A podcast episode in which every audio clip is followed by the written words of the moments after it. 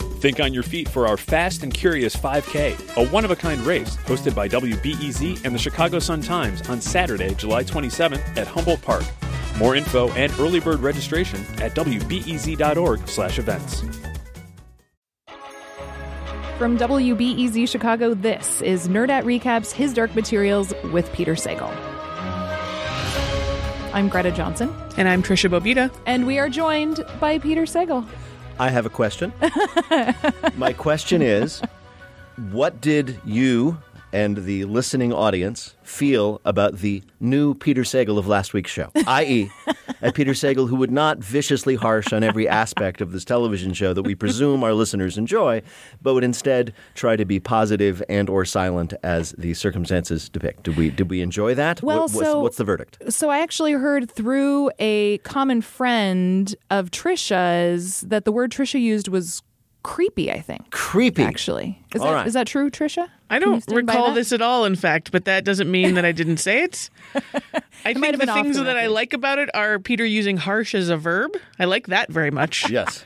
You ever heard Uh, that before? I to do harsh on find something? I do find the too positive Peter a little unsettling because it's just so different from what I know. It's almost as if you've lost your demon or something. in a weird way, I'm wandering around. I do have the haircut for a person who's lost their hair.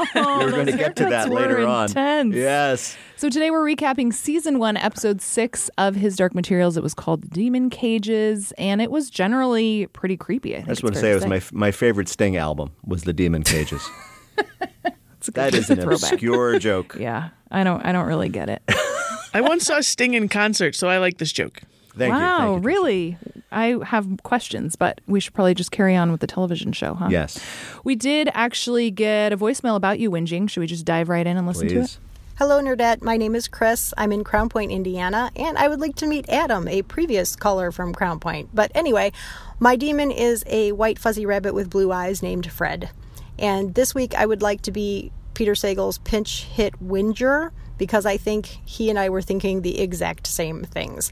The TV show is really watering down Lyra's character which probably makes sense if you want it to be a children's friendly show and also a parenting friendly show. But for adult readers, it's kind of a disappointment. So I would just like to encourage everyone who has not read the books to do so, and even better, listen to the audiobooks because they are fabulous. And Peter, keep on whinging. I love it. All right. There's a there's a pro whinge vote. Yeah. There's so many things I love about that voicemail. Yeah. I know. What if Adam and Chris, like, what if we set them up? That would be the best. Yeah, I Wouldn't think it that be they're going to be amazing? nerd friends now. okay. I'll, I'll, Should I'll we see if start a they're- nerd at Crown Point, Indiana specific dating app? For fans of this podcast. Yeah. You're swiping pictures of demons only. Oh. Hey. That's a great idea for a dating app. That's actually you post a pretty picture of amazing. what you imagine your demon would be. And Yeah. if people like your demon, they Oh my swipe right. god, I like that a lot. Okay. So most of the action of this episode obviously took place in and around Bolvanger. Yes. Should we talk about the scene w- in normal life world just to kind of get it out of the way, and then Sure. we can go through the There- it was chronology very of brief. Bolvanger? It was. There was not much this week, which I wasn't sure how much Yeah. we'd get. That's Although like you did get Hot Priest on a screen. we did get Hot Priest on a screen. That's true, which it was very exciting. In fact, I'm not I, at this point. I, I can't even remember what the point of that scene was. What was the point of the scene? It came and went so quickly. I mean, I think the point of the scene what we had the dudes in the van, Yeah, watching. creeper mustache, uh, talking about how they're not going to do anything yet because she knows they're watching and that's enough. Yeah. and then it established that Will is like definitely interested in like figuring out more about Right. his father. Yeah, and I'll also note that in the um, you know previously on His Dark Materials, they replayed the narration that we talked about in last episode, talking about how special this boy Will is. Mm-hmm. So they they really wanted us to know, boy, that Will, he is really important. Even you though- don't, there's no, you've seen nothing to indicate his importance, but trust us, he is. That's a little whingy. Yeah, I feel I feel full on whinging coming on, just so people know. Yeah. No, but as Trisha is saying, I think you're right that like the character development of that scene is actually pretty important because it means that he's he's becoming curious about the things that have yet to come, right? right. Well, and I meant of John Perry too. We see him Mm-hmm. as this sort of affable, sweet, sciency guy who is excited to tell his son about the adventures he's going on, and he mentions, "I'm going to write some epic letters." And so it's also the indication to the bad guys who are trying to find out how they can find out what John Perry knows that a letter should exist somewhere in the house. Dun dun dun. Dun, dun, dun. So Uh-huh. those letters are going to be perhaps. I mean, there might be a scene coming up in which the guys break in to find those letters because we're establishing that they're important, that these guys want to know something, and that might lead to a Mm-hmm. a, a confrontation of some kind in which things are revealed. And which and I must say though, seeing Andrew Scott, the actor who plays John Perry and also Hot Priest from Yes. Fleabag, has another important role that often appears on screens where he is not, and that's Moriarty from BBC's Sherlock. So this was Mm-hmm. giving me some Moriarty vibes, even though he seems very sweet in it. He does as Moriarty at first too. So now I'm all like, just because of Andrew Scott's, you know, IMDb page, I am now feeling a little unsettled by him. I will say I don't know what it says about this TV show that the character that at least you guys are most excited about has not yet appeared yet. well, he did on in the YouTube videos. Yes. Just then. Just that. I would also like to thank both of you, Peter and Trisha, for discussing the Hot Priest just enough in these recaps episodes to inspire my mother to watch Fleabag faster to get to season two when Right. we actually see the Hot Priest. And has she enjoyed Fleabag?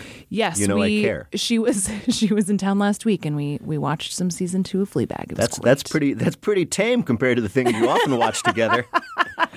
So Bolvanger's terrifying. I think they did a very good job of establishing those scenes. Of Yes. It's just like how scary this location is. I may whinge a lot, but I will point out things that I liked, and the production design of Bolvanger is great.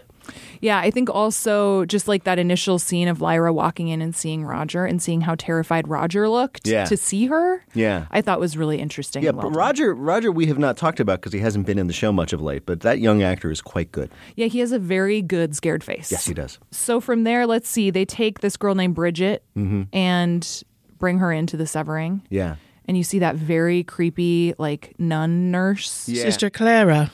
Is that it? You got the name? Yes. She seems very zealous. She seems very zealous. Yes. To, like well, the kind of character who never And blinks. demonless. She is demonless, it seems. Yes. Oh, yes. Oh, Yeah, yeah. We find out later. What was her demon's name?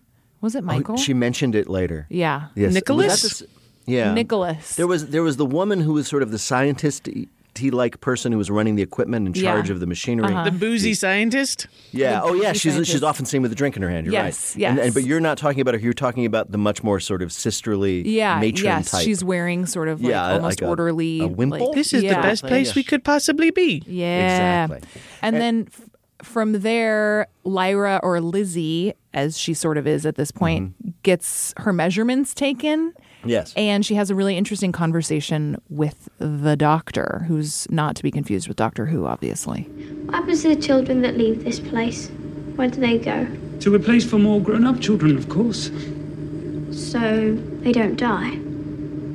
Don't cut their demons away. Lizzie, uh, this is a philosophical establishment, not a child chop house. Now, may I take my picture? Dun dun dun. I'm going to say that the device that he was using, which looked to me like a dentist's x-ray machine, seemed a little out of place given the, and I'm going to say it right this time, steampunk aesthetic of the show. It seemed weirdly clean and electronic in a way that we haven't yet seen, so I don't know about that. It was also a weird conversation because um, Lyra started by doing the thing that she had done with Mrs. Coulter, saying, I know about dust. But when he's like, what do you know about dust? Instead of like going away, she backed off it. She said, "Oh Yeah. no, I'm I'm very clean. There's no dust on me." Is it? Yes. Yeah, that was clever. Dust is. I thought that was cool. That was such a great example of I think I feel like in this episode in general we saw a lot more of Lyra as she is in the books Yes. in terms of thinking on her feet and you know jumping into chaos. Right. and she even has it was that fun. line where she says, "I'll do what I do best, which is cause chaos." Yes. And and my reaction to that was, well, yes, that's what she does in the book. In the TV show so far, she's been less that and much more passive and being dragged around. Yeah. Well, I mean this is a scene where it, it's really important for her to take charge, right? Yes. Like the whole point is she comes in, she sees all these kids, she's like, "Uh-uh, this isn't going to work. People are Right. coming. We got to get out of here." And and the the sequence or chapter in the book that more or less uh, corresponds to th- this particular episode is in many ways the best chapter in the book. I say having recently reread it because it's the scene in which Lyra, who has been this character from the beginning in the book, this incredibly active.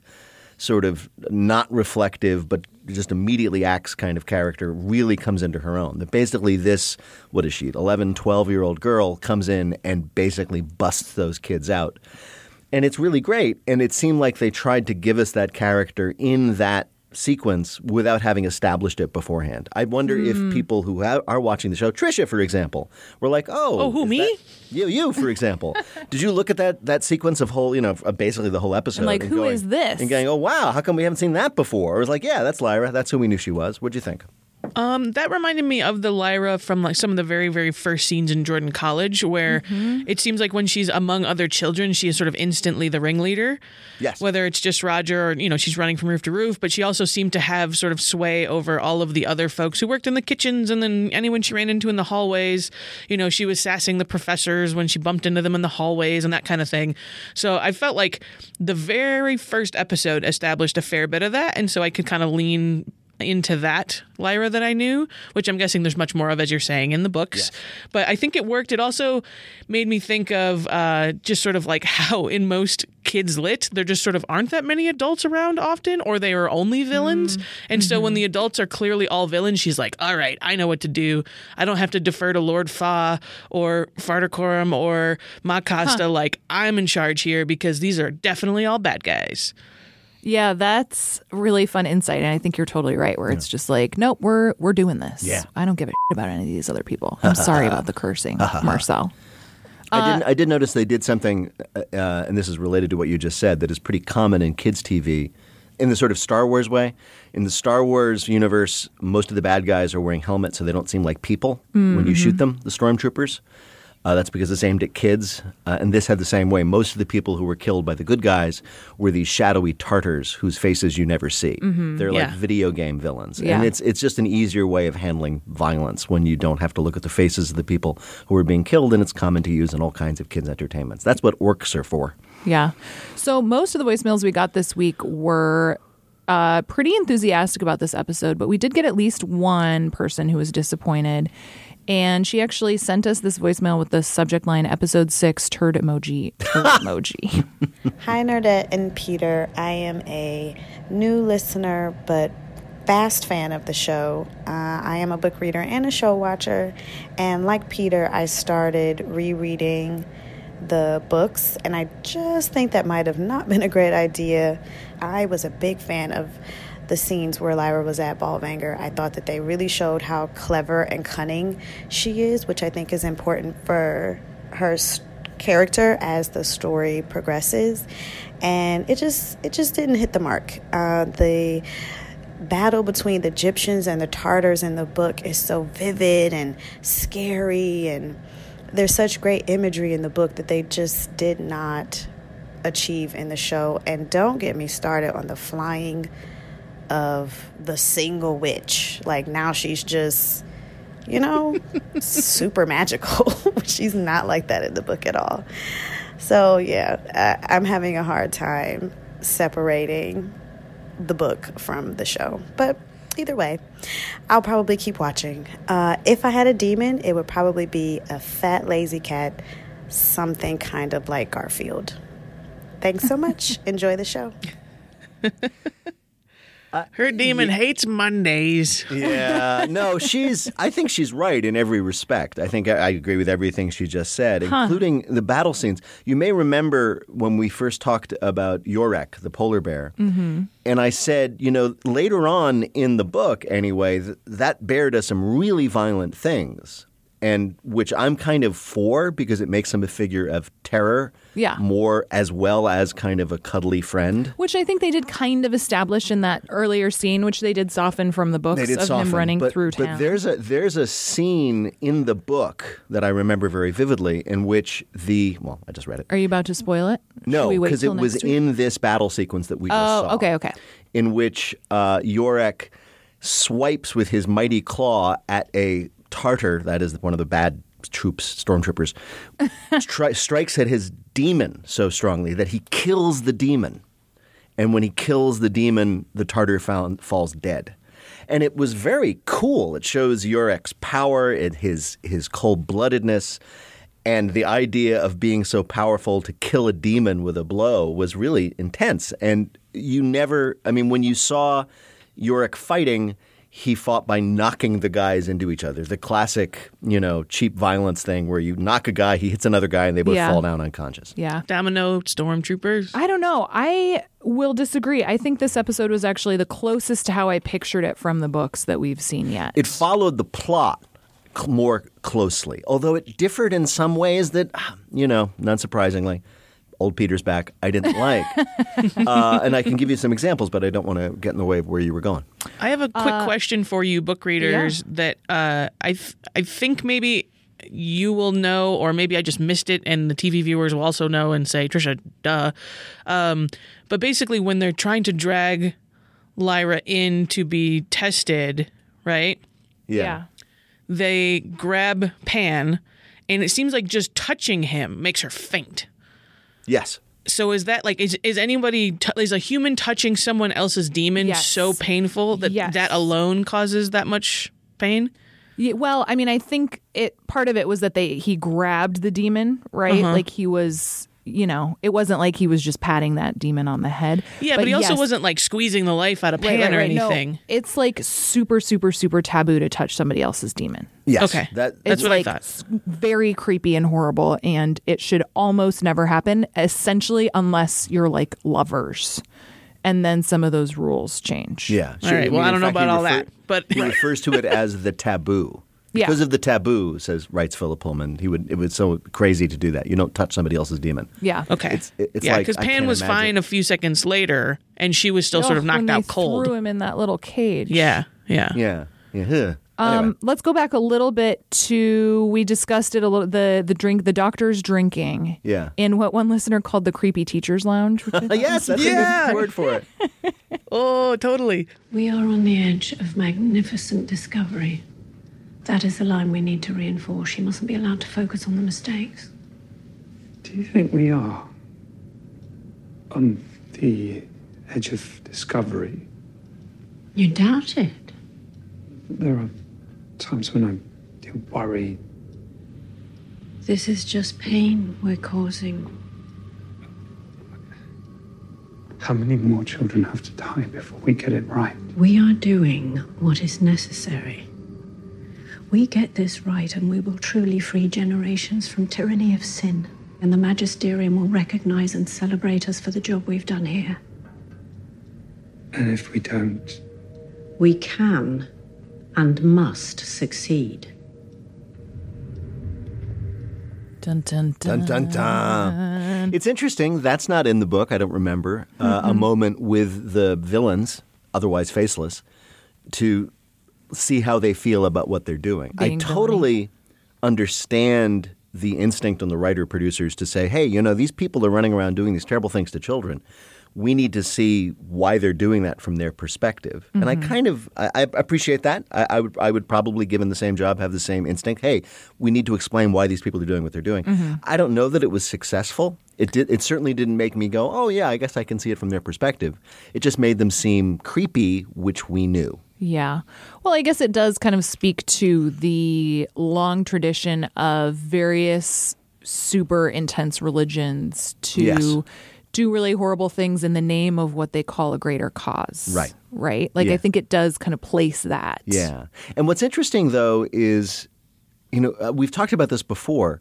The magisterium is a religious authority, but they never talk about How the- they're oppressive. in well, I daily mean, we talk about society. that, but they never talk about their religion. Oh, actually, I right. mean, in fact, Like the tenets of- the tenets of their religion are they Christians, for example? Uh, do they believe in uh, Jesus Christ and Jesus Christ and came and saved us from original sin, um, which is something that comes into it? Because uh, re- remember, the name of the show is from Paradise Lost, Right. which is a Christian Right, book. right. About the original sin in Adam and Eve. Yeah, I and would the say fall it's of man. definitely like Christian adjacent. Right, but they never talk about that. Right. So because they never talk about that, it just seems like they're working for God Corporation or you know Magisterium Inc. that God they're Corp. just they're just bureaucrats doing what their bosses are telling them. God Corp and God Cops. It Exactly. works.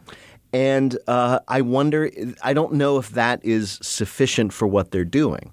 Because, and again, I'm, I'm being a little coy because having read the books, I know what the what they're trying to do. They hint at it Mm-hmm. um, in this, but it's it's it's a very religious thing that they're trying to do, and since they're not established actually religious, it's kind of hard to understand. Yeah. Yeah, I could see that. Yeah. Let's check in with Courtney and Marcel. Hi, Greta. Um, Wait, Trisha. Greta, Trisha, and, Peter. Yes. This You got is- it. This is Courtney and Marcel. We're we're messaging you from Indianapolis, Indiana, and we just watched his dark His materials. materials episode six. Yeah, it was six. Mhm. Yeah, and we thought it was pretty weird. What? I didn't think it was weird. I thought it was good. I thought it pulled together everything It that was we've creepy Been... too. It was a little creepy, but we saw like the purpose of the armored bear. Yeah. and we saw what the Tartars looked like. But we're excited for the next two, the final two episodes of this season. Yes, I want to see them. I think the next one's about getting Azrael back, and then the last one is about having time like together. Oh, that sounds Hmm. nice. Hmm, I want to see. that. It does sound nice. So, anyways, thank you. I like that they had a slight bit of disagreement. I know. I was about like, what oh they no, thought of that. let let no sunlight come between them. Exactly. Courtney did also in her email say that her niece works in CGI and she told Courtney that it would cost about a million dollars to produce CGI demons for everyone in an hour long show. And that that's her best guess considering the fact that she doesn't actually watch the show. I have a So, friend. for what it's worth. Uh, I have a friend who worked for many years at Pixar as a computer engineer, helping Oh, yeah. them design their systems. And I put the question to him: Are we? And and basically, the question is: Is the reason we're not seeing s- as many demons as I would want to see because of prohibitive cost? How much does it cost to stick? I mean, like per demon, what's the cost per demon? Yeah. You have one demon in the scene. uh, What's what's the cost of another one? And he is. He hasn't let tell. He hasn't told me yet, but he's working Oh, on he's, it. He's doing the math. What, what, what he CPD. did tell me is that CG, and I don't know anything about it, but what I had wondered, there's so much CGI now in TV, even like, you know, half hour sitcoms have CGI, like The Good Place, Yeah. that I uh, kind of assumed that CGI was getting to the point where, say, music is now. You don't need a whole orchestra. You press a button, you have a violin section. You press another button, you have a drum track, whatever. Uh-huh. I.e., it's desktop level. I can throw in a, Yeah. an animal, I can throw in a car. And, and the answer to that is no. It's nowhere near that. So every, you know, it's just like the in answer to Spin that for a is While- how dare you? Yeah, It's the answer was not like a click no. and drag no, situation. No. So Mrs. Coulter makes it to Bullvanger, and uh, Lyra forms a little a cool little girl squad. She talks them all into being on her side and Yes. helping protect her from Mrs. Coulter. Yes. And then she does what Justin in his notes called a two minute inverted row, hiding under the bed. Yeah, that takes some upper body She's like- she strength. pulls herself some core up. Yeah. strength. That's Yeah, tough. That's real hard. I also think that monkey is officially really stupid. Yeah, the monkey couldn't find her. Come on, monkey. Right? Yeah, that monkey I don't know is that like he's supposed trying be- to, though. Well, but like you, like he was sn- like there was a girl missing from the bed. Like he's sniffing around by the bed. You'd think he would notice. Yeah. There was another shot in which people, somebody walked down a hallway past a corner where the, our heroes were plastered against the wall and Oh, didn't Oh, yeah. see them. Yeah. That never works in real life. You only see that in movies because if you were if you were walking down a hallway and there was someone flattened against a wall just to your right, right, you'd go, "Oh, wait, th- there's a person there." You'd Oh, see hello, them. person in the Yeah. corner of my eye. Yeah, exactly. So anyway, Yeah. Uh, so from there, we have the Egyptians climbing mountains with very large sleds. Yeah, that was a weird sequence. Which- was that just to indicate that oh my gosh, the Egyptians are slow; they're not going to get there in time? I think what it was because I was like, why do we? Why are they like ditch the sleds, y'all? Yeah. This is not a good idea. yeah, they were like the Grinch up there, holding onto the sled but I before it went down think the the, mountain. reason they did it was to to justify the existence of the hot air balloon at the end. Yeah. Because otherwise, how would Lee have been able to show up there with that balloon? Right. Like Yes. that- the balloon is what's on the sled. yes, exactly. And I think it also helps show like it is a perilous journey they're on too. Like Yeah, it's there's not some easy. treachery. Yeah, I mean, Pick you it could up. have, for that purpose, Greta, you could have just shown them just slugging these sledges with the balloon basket on one. You Yeah. didn't need to show them almost falling down a ravine. That's true. But I think for the treachery of it all, it's important. Yeah. And then after that scene is when Lizzie is called to the cages, which is a really intense scene. It is a very intense scene, although here we go, more whinging. it's not as good as it was in the book. Uh, and, and, and this is what I mean by that. Yes, they did the design great. The, that guillotine thing was really Yeah. scary. The way I, I loved how and Oh, in that tiny cage, like how she has to crouch. In it. Yes, and I loved how well, for lack of a better word, violent they were about getting Lyra into Yeah, it. and How throwing she screamed, Pan in throwing, there. throw- it was, Oh. it was that all was great. In, but in the book, that all happens, and it just is described so quickly. Like they did this, they did this, they threw her in there, they charged up the machine.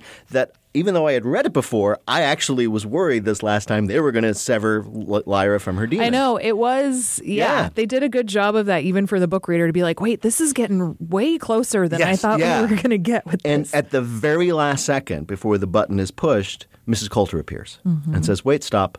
Lyra, how nice to see you. Mm-hmm. And removes her from the cage. And she steps into the last minute and saves the day. So, what did they change?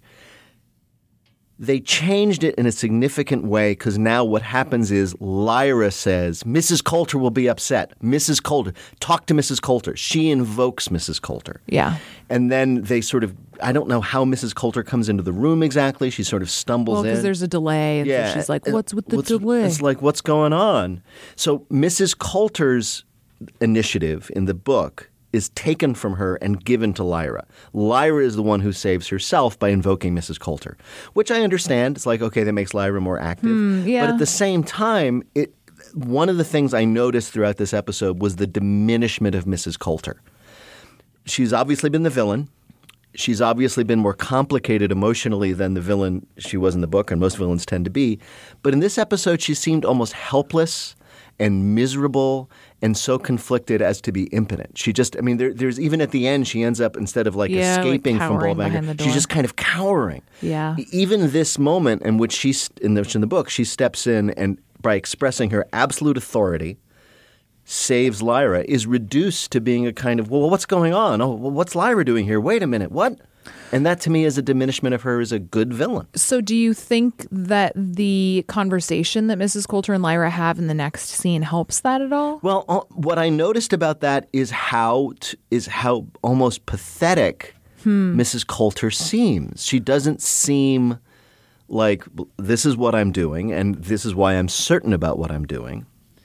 Uh, she seems like almost apologetic. No, this is there's really a good reason, and and and, and I'm, I promise you, Lyra, this is this is a good thing, and I'm not a bad person. Really, I'm your mom, and I love you, and I'm not. And that's like that's not, I don't know, strong. And I want her to be stronger. Yeah, let's listen back to some of it because this, I think, this was a really big scene in terms of at least giving her an opportunity to kind of try to explain herself. Yeah. And it's long and it's a very wide ranging conversation. So we actually pulled a couple different clips from it, and we will listen to them right after this break.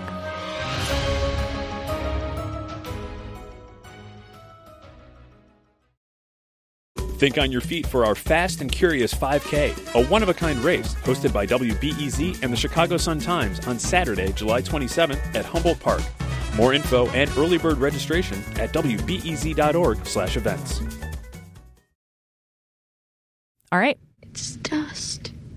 You're after dust. Dust is not a good thing. Grown ups are infected so deeply that it's too late for them. Condemned to a life of sin, guilt, and regret. This is for a better future. Better life. A life without Pan would not be a better life. Your demons are wonderful companions and friends to you when you're young. But at the age that we call puberty, an age you're coming to very soon, darling, demons bring all sorts of troublesome thoughts and feelings.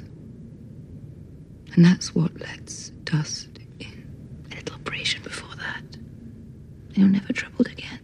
If it was so good, you should have let them do it. You should have been glad. Every boundary in experimental theology requires the sacrifice of the few for the many. Once we've ironed out the teething problems, this will change the world. Dun dun dun. Dun, dun, I mean, dun. that is the most holistic explanation we've heard yet. Yes. For why they're trying to do what they're doing. And my perspective is like, all right, that's almost the whole story because I know the whole story having read the books. Trisha, what do you think of it? I think what struck me most about that scene is realizing and sort of connecting the dots why Mrs. Coulter is doing this work and the added weight of her like her her backstory is one Mm-hmm. where lust, which is sin in her eyes, ruined her life. It created Lyra, but it ruined her life. It She meant made that a her huge horrible decision. Her affair with Azrael. Right, and sh- and the reason she's mean to her demon is that she blames the demon for being her sort of irrational emotional side, right? And so that's why she's always sort of like knocking her demon on the head and all that cuz she hates her own emotions. And she also thinks that she is genuinely going to help people from making crushing mistakes like she made that come from lust basically. Yes. One of the things that we're starting to get, I think I can say this without being a spoiler, is that incredibly interestingly for a children's bit of children's literature and um, challengingly for a TV show adapted from it, this is a show that is about, at its base, sexual sin.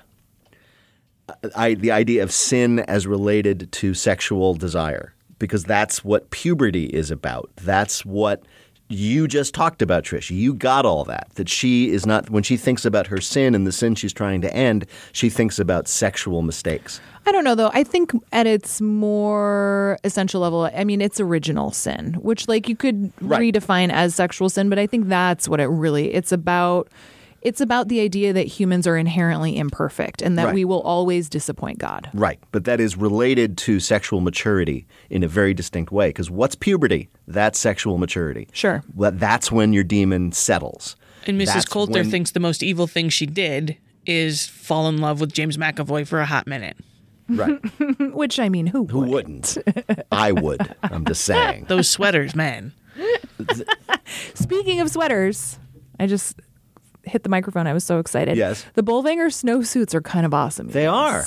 You mean the ones the kids wear? You like them? I feel like They're you all would wear one of shiny. those. This is- Greta. They're the, cool. the- this is the Greta Johnson winter wear seal of approval, which is nice. we should get you a sticker like Oprah's book Yeah, we club, really like should. approved. This winter Yeah, wear those is things seem approved. Awesome. I think they're very good. But anyway, I didn't mean to change the subject so intensely. Anyway, I, we- yeah, I we, were mean, talking about sexual sin. I, it- because it's about Paradise Lost, Paradise Lost is about innocence and experience. It's about Adam and Eve walking around naked, not knowing they're naked. It's about Eve taking the apple. It's Yeah. about knowledge. It's, It's- about them being aware of themselves it's sexually, also covering just- themselves up. it's also just about refusing God's will, though. I Yeah. think you know, like It's about a lot of stuff. I do still think, though, that Mrs. Coulter is performing her emotions more than having them. And I don't mean that as a judgment on Ruth Wilson, the actor. I mean that the character, Mrs. Coulter, Yes. like in any moment where Mrs. Coulter is alone, but we, the viewer, can see her, she's almost dead behind the eyes, like Sister Clara.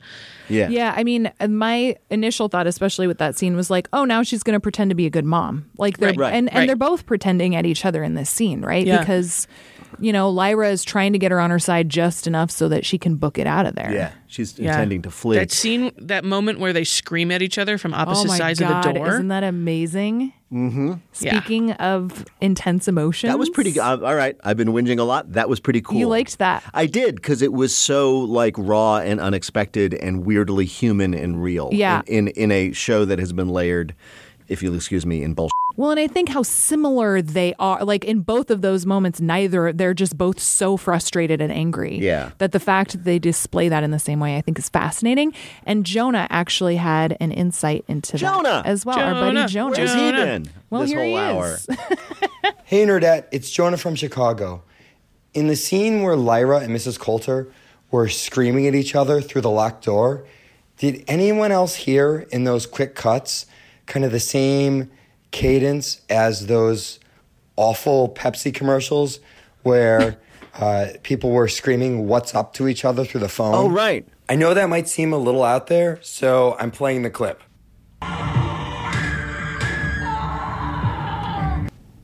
Okay, now here's the end of the Pepsi commercial that I'm starting to remember the appeal of. Hello?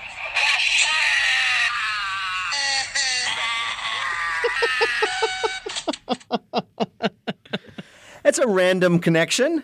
That's all we got from Jonah. Uh, That's this what we week. got from Jonah's doing his best to make sure he gets on the show every week. Jonah's- apparently. Jonah he's brought doing some- clips. Some, So, yep, he's, he's got clips. Yeah, I guess I guess I can see that that there was an echo of the "Was Up" commercials of what was it, the mid '90s, late early 2000s. I don't As remember. somebody who more often gets earworms about just the spoken word than actual musical things, I can Oh, totally yeah. relate to Jonah in this Yeah. moment. I had like a bit of a John Mulaney stand up line sort of looping in my head earlier today. So, Jonah, I feel you. I got you. Okay. In fact, that is a Budweiser ad, not a Pepsi commercial, but we get the gist. Yeah. So from there, Lyra pulls the alarm. Yes.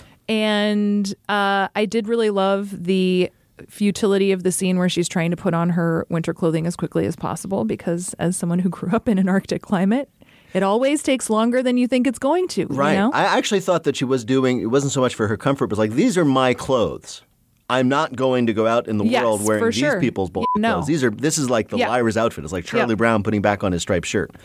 So we got to get it done. Yeah. I, I just want to stop and say something that one of the things I've noticed, and this also has to do with an episode of Watchmen they just broadcast, Mm. that in in TV shows, if there are doors that are controlled by panels, right, of like key panels or Yeah. palm Beep, panels, boppity, boop. you can make them open by smashing them, and you can lock them closed By by, smashing smashing, them. them? They're Hmm. just a universal applicable thing. Whatever you want a door to do, which is weird. It's a design. Dis- it's, it seems like a design defect on these high tech doors that if you just want it to open instead of actually putting in a key or a keypad, you just smash it, and if you want it to lock, smash it. That is an interesting distinction there. Yes. I Or have lack of another distinction. viewer only question. Yes. Uh-huh. Uh, it seemed like maybe we missed a, a moment to explain why she was able to keep her personal possession of the tin that Oh, had the yes. spy fly. Yes. But then, Oh, Lord. Like, what it- was that? Just do I just need to ignore the fact that it's like you know she's basically entering a prison. Like all of her clothes are in that bag. She doesn't have them with her, but yet she happens to have the spy fly on her when she's in Right, that and room. where is the alethiometer? That was such a, a, a- a boneheaded mistake on their part. I can't imagine. I literally can't imagine what they were thinking. Because if you've read the book, and Tricia, obviously you haven't, so you don't know this, there's a sequence of scenes in which she prepares for that moment. This is what she does. She takes, she, she, she and you don't know why she's doing this, which later on makes her seem even smarter. She asks Yorek, who has skill with metals, to make her that box and Mm. to seal the spy fly, which they've been carrying around Right. since it first showed up Which in the the, boat. Egyptians did. Right. In the show. And she asked them to seal that into a box specifically so it looks like a lithiometer. It looks the same size and shape as an alethiometer. Mhm. Mm-hmm.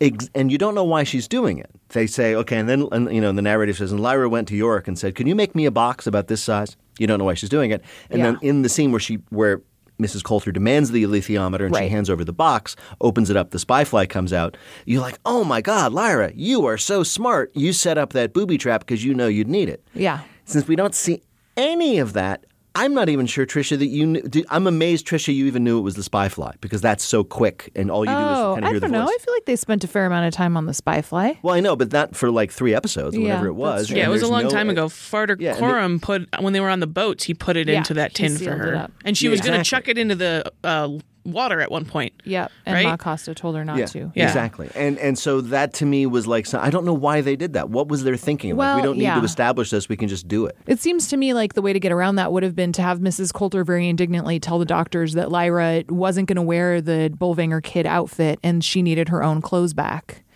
And then she Oh, could that get would've her worked. stuff back that had been Yeah. confiscated. Yeah. Because, yeah, it that, that part didn't really I, track. I just wondered. I mean, it just seemed like a boneheaded mistake not Yeah. to establish that Yeah. before they used it. Well, and so then Lyra gives Roger the little pep talk about finding the the severed children, right? Um, which he does, and man, those shaved heads were Yeah. w- When did they? It's like, oh yes. Very- Not only are we cutting off your demon, but we're going to shave your head. And it's almost as if they said we got to shave the kids' heads who have their demons excised, or what's the word? I forget. There's a verb they use. Severed. Like, severed. Yeah. Uh, because otherwise we won't know. We won't be able to tell them apart from the other kids because right we're not 'cause doing we're demons. not doing demons. I will say, I think my favorite moment from this entire episode was when Lyra goes into the uh, surgery room. Yeah. And or the control room for the surgery room, and Pan's like, "What are you doing?" And she just goes, "I'm going to push every button until something happens." Because as a live radio broadcast Yes. operator person, I often feel like that's what I'll do in there. It's just like push as many buttons as possible till something happens. It you is know? somewhat bothersome to me that just as you can make a door panel do whatever you want it to do in the moment by smashing it, Yeah. uh, it does seem weird that all of these devices and all of these movies, going back to I don't know, Doctor No, that all of the villains' evil devices have some way of making them blow themselves up. Right. If, you, you push, the enough right buttons. buttons, Oh, you just yeah. leave the door open and push this button, it will explode. Yeah, it's going to be great. You know, I'm not an engineer. I- I don't pretend to be one, but I would imagine that a basic thing of engineering is don't build in a way to blow the thing up if you just press the right sequence yeah, of buttons. yeah, Yeah. We did also get a voicemail from a listener who was just very concerned that Lyra seemed very clever in most of the episode until it, she stuck around a little too close to the explosion time. I will say my one complaint is Lyra seems pretty smart, but when things are exploding, please just run away. I might have been yelling at my TV screen um, during the whole escape scene. It's like Yeah. you got to get out of there. You got to get girl. out of there. But then again, how does she know it's going to explode? because she pushed the right button. Yeah, she pushed the sequence of buttons that makes it explode that all sinister devices must have by law. And that's the point where the Egyptians show up. We got Makasta. We got yeah, Lee with a she has her she gun. has her Molly Weasley moment. Oh yeah, yeah. That's a very good way of putting that. Yes. Yeah. And- Yeah. Did it? Does it strike you that it's interesting that the American is the one with the gun? oh, I mean Uh, that's classic British everything. Yeah. is that all Yeah. Americans? I suppose. If yeah, in Doctor Who, every American is a doofus with a gun. Yeah, and and and we are, we mentioned earlier when Lee Scoresby showed up that he's kind of a British imagination of a classic Texan. Yeah. a long cowboy with his long, you know, Yeah. six shooter. Yeah. So I guess it makes sense. It worked. Yeah. It worked for y'all. Also, it made him useful. It did make him extremely useful, but not as useful as Serafina Peccola. Peck- oh yeah, what was that? I loved that. Did you? She, she Oh, yeah. shows up and just Oh, yeah. instantly kills. Yeah. Just like she's Nightcrawler. Pieces out. She's like, "You're welcome." Yeah, although it struck me as being almost too powerful, Yeah. right? Yeah. Like if, if somebody can do that, can like instantly kill a room full of enemies with they don't have a chance and she doesn't even break a sweat, then she's like a super weapon that will ruin the interest in any fight that she's in. It's a little bit like Captain Marvel, where you're like, well, where have you been then? Yeah. Or Serafina Ex Machina, I guess would be Yeah. the way to Yes, put it. exactly. Very good, Greta. Thank you, Yeah, Peter. and that seemed, and, and um, we also remember that in the book there are a lot of witches. Yes, and this there's there like seems a- to be only a one crew. Well, she did hint earlier when she was talking to Friar Quorum that the witches are split, Yeah, and so that could, kind of could justify Yeah. that.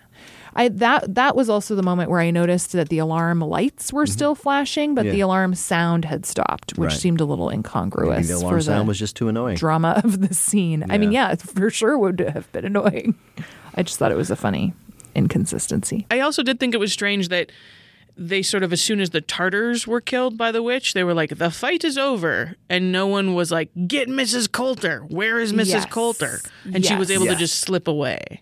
Yeah. Yes, that does seem. and like where a did she real go and how did oversight. she slip away and did her airship that she came by was it still moored Yeah. yeah i don't know And how much credibility does she lose that this whole experiment blew up yeah quite in her literally, face? i'm just imagining the magisterium saying to her so the thing blew up when you pushed a lot of buttons and she says yes she says do you think maybe you should have designed your machine so it didn't blow up when you pushed a lot of buttons she said well we didn't think of I'm that glad you're fixating on that. i am That's great. yes And then uh, Roger gets to meet Yorick and Lee, which is a pretty cute little that was scene. pretty cute I'm a, I'm a little annoyed it's not just that yorick isn't shown cutting people in half with his claws that he has his, his presence is mostly comic you're welcome lyra I th- when he, I don't know. I liked it. I liked it. Yeah, um, I, I mean, I stan Yorick, as the kids say, and I kind one of the things I like about him is that he's not sentimental or funny. Oh, but the, he- I think he's very sentimental. I think he loves Lyra so much. And I haven't seen it in the show so much, but in the books, like the bond between Lyra and Yorick Yes. is like almost no other friendship in those books. But the reason it's so meaningful is because he has no other sentiment or irony to him. That's, yeah.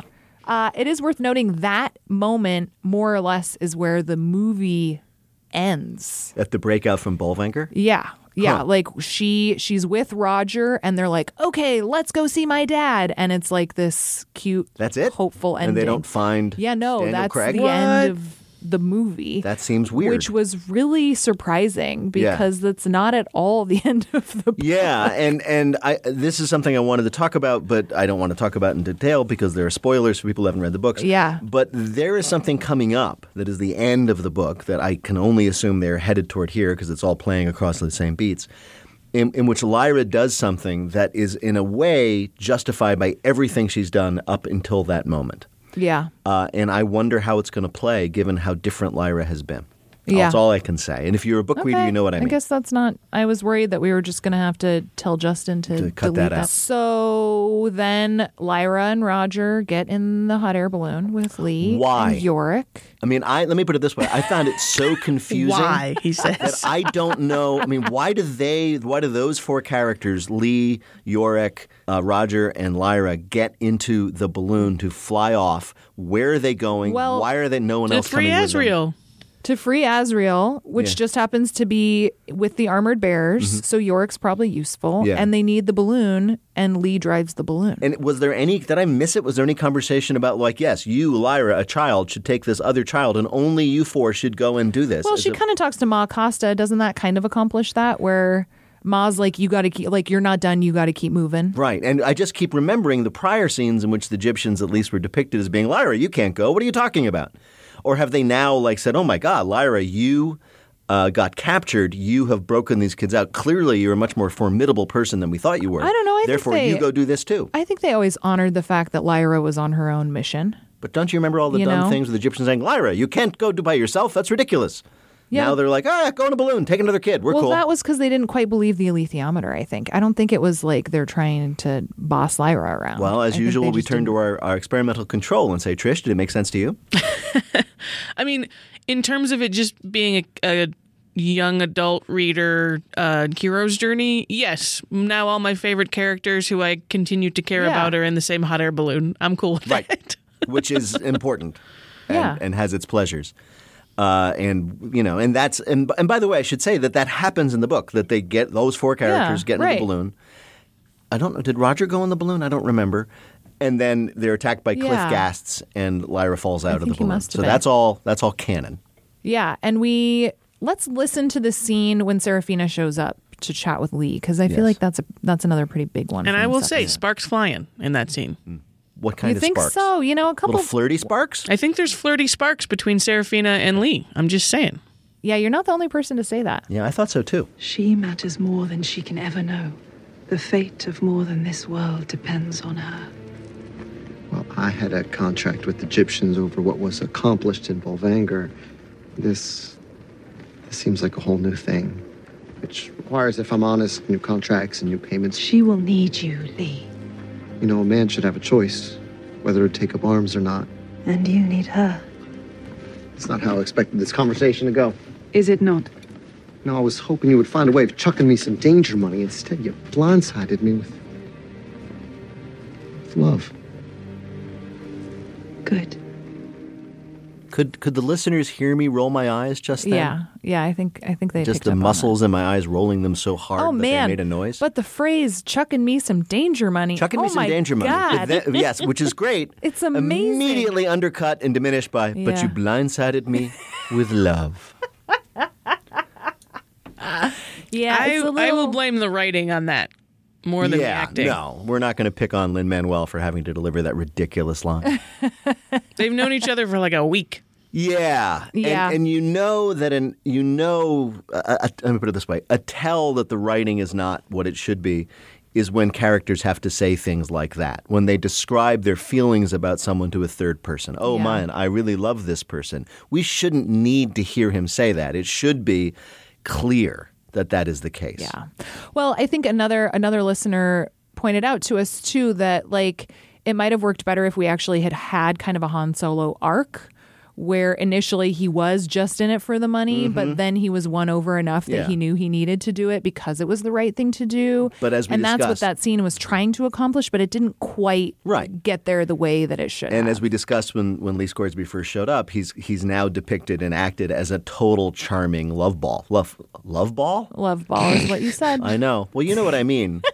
We're not going to edit that one. Yeah, you know, you, I mean, he's just like this charming, pleasant ball of loveliness. I can't Okay. make this any better. Okay. you know what I mean, though. Yeah, it's He like wa- an aura thing. He was never a rogue. He was never like somebody who had a m- heart that needed to be melted. He Right. was just this lovable guy who you knew was just going to love and be loved. That's his place in this show. So it's not a surprise. As you say, it would have been more interesting if he had come in. If he had come in come in like Sam on what's his name? Sam El- Elliott. come in like Sam Elliott and become Lin Manuel as opposed to being Lin Manuel the whole time. Yeah, that would have been nice. And then we had the terrifying cliff gas. Oh yeah, that was pretty good. I'll, I'll give him props for the cliff gas, that cool sequence where there's something going around outside the Oh, balloon. They so can't tell what's creepy. going on. I also love how incongruous a armored polar bear is on a hot air balloon. Yeah, I don't know if that would work in real life. I mean, he- polar bears are heavy. I'm just saying. I mean, that's probably why more people couldn't go with them, also, right? Oh, yeah, they could have had that discussion. yeah.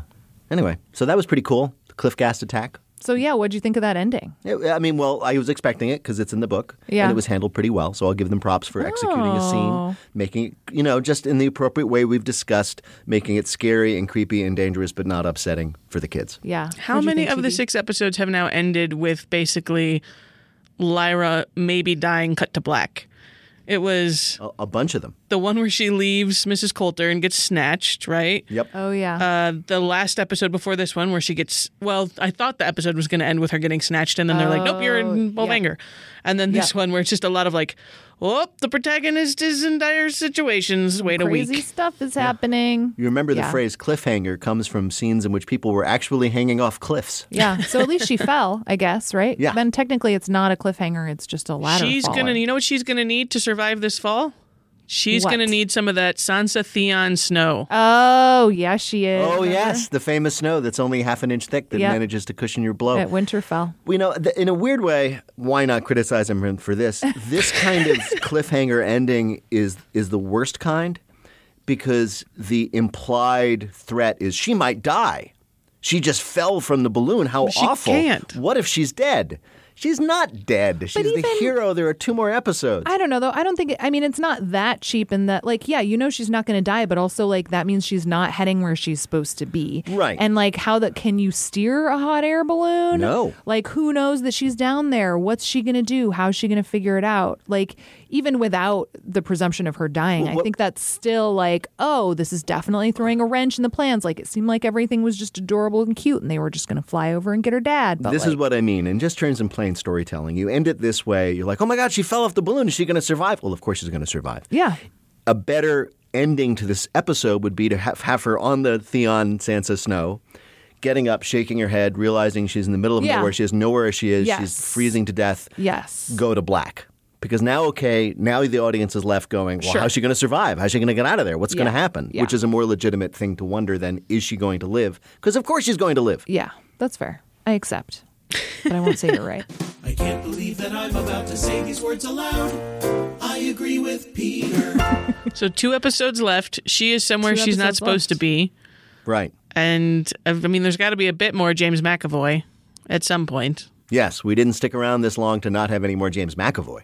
And I want some more bears. Oh, if let me put it this way, I'm relatively confident that all of your wishes will come true, Tricia. You're gonna get some Yes. bears. Yep, more All there'll right. be more bears and more James McAvoy, and they're all good things. I think I'm trying that's to end on a if- positive note. if if the reason we haven't had like incidental demons is because we're gonna get some awesome bear stuff, I am I am for it. Like in the same way that Game of Thrones, they were always like, we can't have more direwolves because we're spending all our money on dragons. I was like, all right, I I will take this trade. it's a fair trade. Yeah, Trisha, I think that's a really good point, and that will be our question for our listeners this week. So, if you are cool with not seeing as many demons, if it means bears, or if you're on side demon, let us know. Record yourself on your phone and then send us an email to nerdatrecaps at gmail.com. That should do us, y'all. The show is produced by us with help from Justin Bull. Our executive producer is Brendan Banizak. And our theme music was composed by the amazing Andrew Edwards of Blue Police Box Music. We are at Nerd Out Podcast on Twitter. Trisha is Trisha Bobita. I am Greta M. Johnson, and Peter is Peter Segel. And you can also use the hashtag Nerd Out Recaps. You can, you should. Yes. Talk to y'all later.